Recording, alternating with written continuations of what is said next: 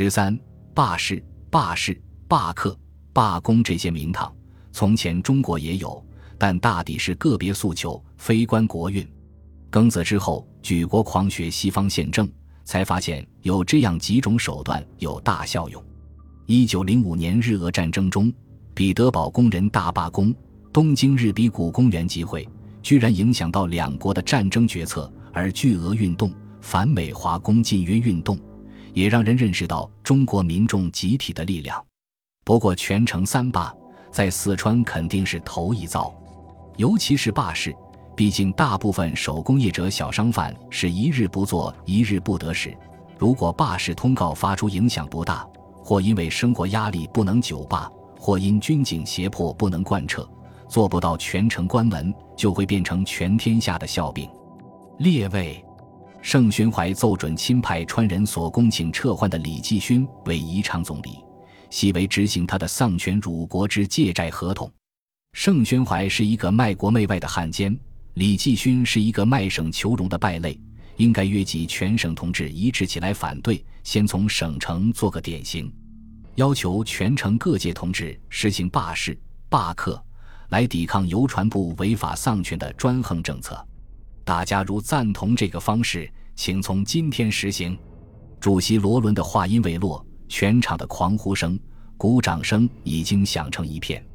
几百人高呼：“政府要硬抢铁路了，要打四川了，大家快要死了，还做什么生意？”会一散，立即按照昨晚商定的部署，同志一起往办事处领取传单，然而分成两队，直奔商业场。商业场是成都商业的中心区，这里如能全面罢市，则全城关门可望实现。分成两队的用意是：第一队先进去挨户发传单，只简单的说请急关门暂住；第二队再跟进，发现有怀疑观望者，再加说明劝导，务使每户关门。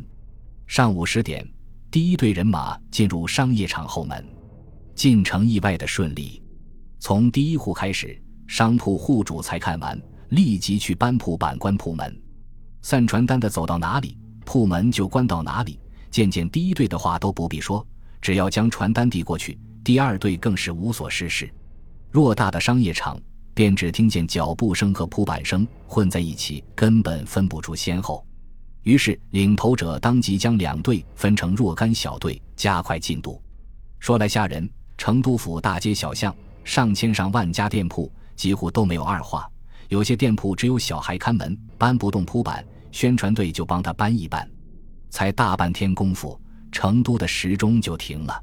当时的宣传队成员石体元回忆说：“成都本是一个尖磨种街、繁荣热闹的大都市，至此立刻变成静悄悄、冷清的现象，百业停闭，交易全无。越来戏园、可园的锣鼓声，各茶馆的清唱声。”鼓楼街布衣铺的叫卖声，各饭店的喊堂声一概没有了，连半边街走马街之丝绸的鸡声，打金街首饰店的钉锤声，向来是整天不停的，志士也看不见了。还有些棚户摊子都把东西捡起来了，东大街的夜市也没人去赶了，各大街的中心都搭起了临时牌楼，高于屋檐，宽于街旗，上设香案。中间立德宗景皇帝，就是光绪的牌位。两边的对联是从光绪的上谕中摘出来的：“铁路准归商办，庶政公诸舆论。”保路同志会街道分会天天在此开会，痛骂盛宣怀、端方、李继勋。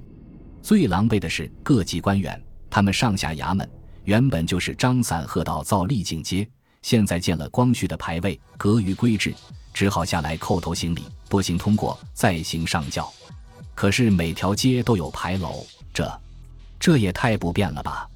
那么绕行小街，可是这些刁民发现了，再小的巷巷他们也扎个牌楼。很多官爷最后不得不撤轿，跟班拿着衣包微服步行偷偷溜过去。罢市从七月初一开始，半个月不见停息，凡有愈演愈烈之事。内外交迫之下，赵尔丰才搞出了七月十五捕人开枪的大动作。